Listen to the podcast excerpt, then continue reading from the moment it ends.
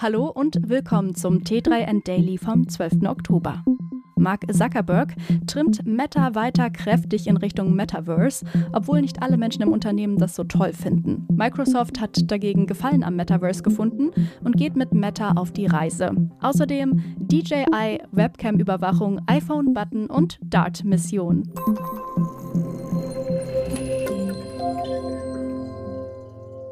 Mark Zuckerberg hat im Rahmen seiner Keynote auf der Hausmesse MetaConnect wie erwartet das neue VR-Headset MetaQuest Pro vorgestellt. Eine echte Überraschung war die offizielle Vorstellung der MetaQuest Pro im Rahmen der MetaConnect nicht. Überraschend war höchstens der Preis. Das VR-Headset schlägt mit 1499 US-Dollar zu Buche. Meta hat dem neuen VR-Headset zwei wichtige neue Features verpasst, die es beim Vorgänger definitiv nicht geben wird. So hat die Quest Pro nach innen gewendete Kameras, die Augen und Gesicht der NutzerInnen filmen. Ebenfalls spannend ist das Color Pass-Through Feature, das über die Außenkameras einige Augmented Reality-Funktionen ermöglicht.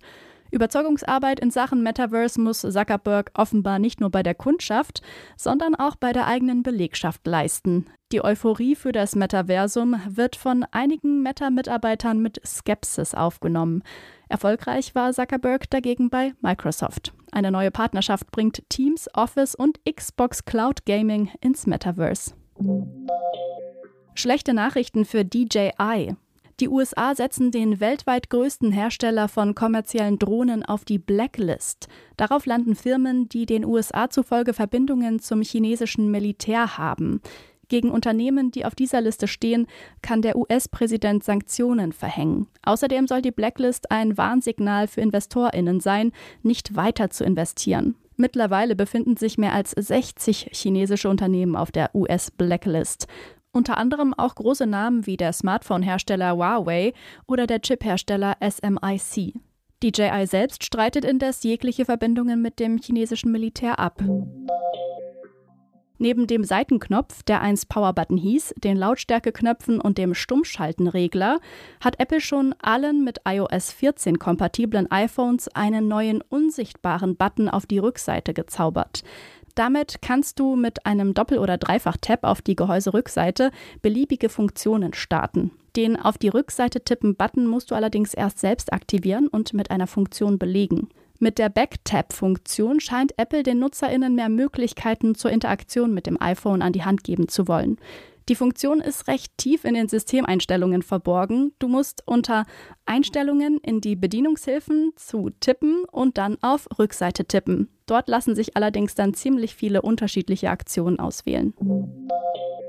In den Niederlanden hat ein Mann seinen Job verloren, weil er sich geweigert hatte, seine Webcam einzuschalten. Er wollte nicht den ganzen Tag bei der Arbeit überwacht werden. Bei einer Klage gegen die Kündigung wurden ihm 75.000 Euro Entschädigung zugesprochen. Auch in Deutschland ist eine dauerhafte Überwachung von MitarbeiterInnen ohne konkreten Grund und Anlass rechtlich nicht zulässig, sagt Arbeitsrechtlerin Barbara Geck im T3N-Gespräch. Eine Überwachungsmaßnahme müsse konkret erforderlich und auch verhältnismäßig sein. Da die Weisung, die Kamera dauerhaft angeschaltet zu haben, rechtswidrig ist, hätte auch in Deutschland in diesem Fall nicht gekündigt werden dürfen. Der Einschlag der DART-Sonde auf dem Asteroiden Dimorphos hat offenbar den von der NASA erhofften Erfolg gebracht. Die Flugbahn des Asteroiden ist durch die Kollision offenbar deutlich geändert worden.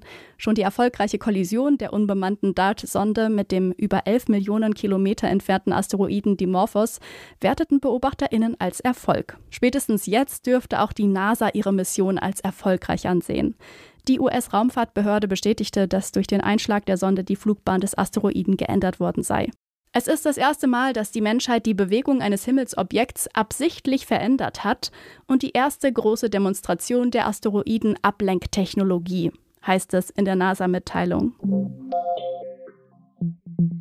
Das war's schon wieder mit dem T3N Daily für heute. Noch viel mehr zu allen Aspekten des digitalen Lebens, des Arbeitslebens und der Zukunft findest du rund um die Uhr auf t3n.de.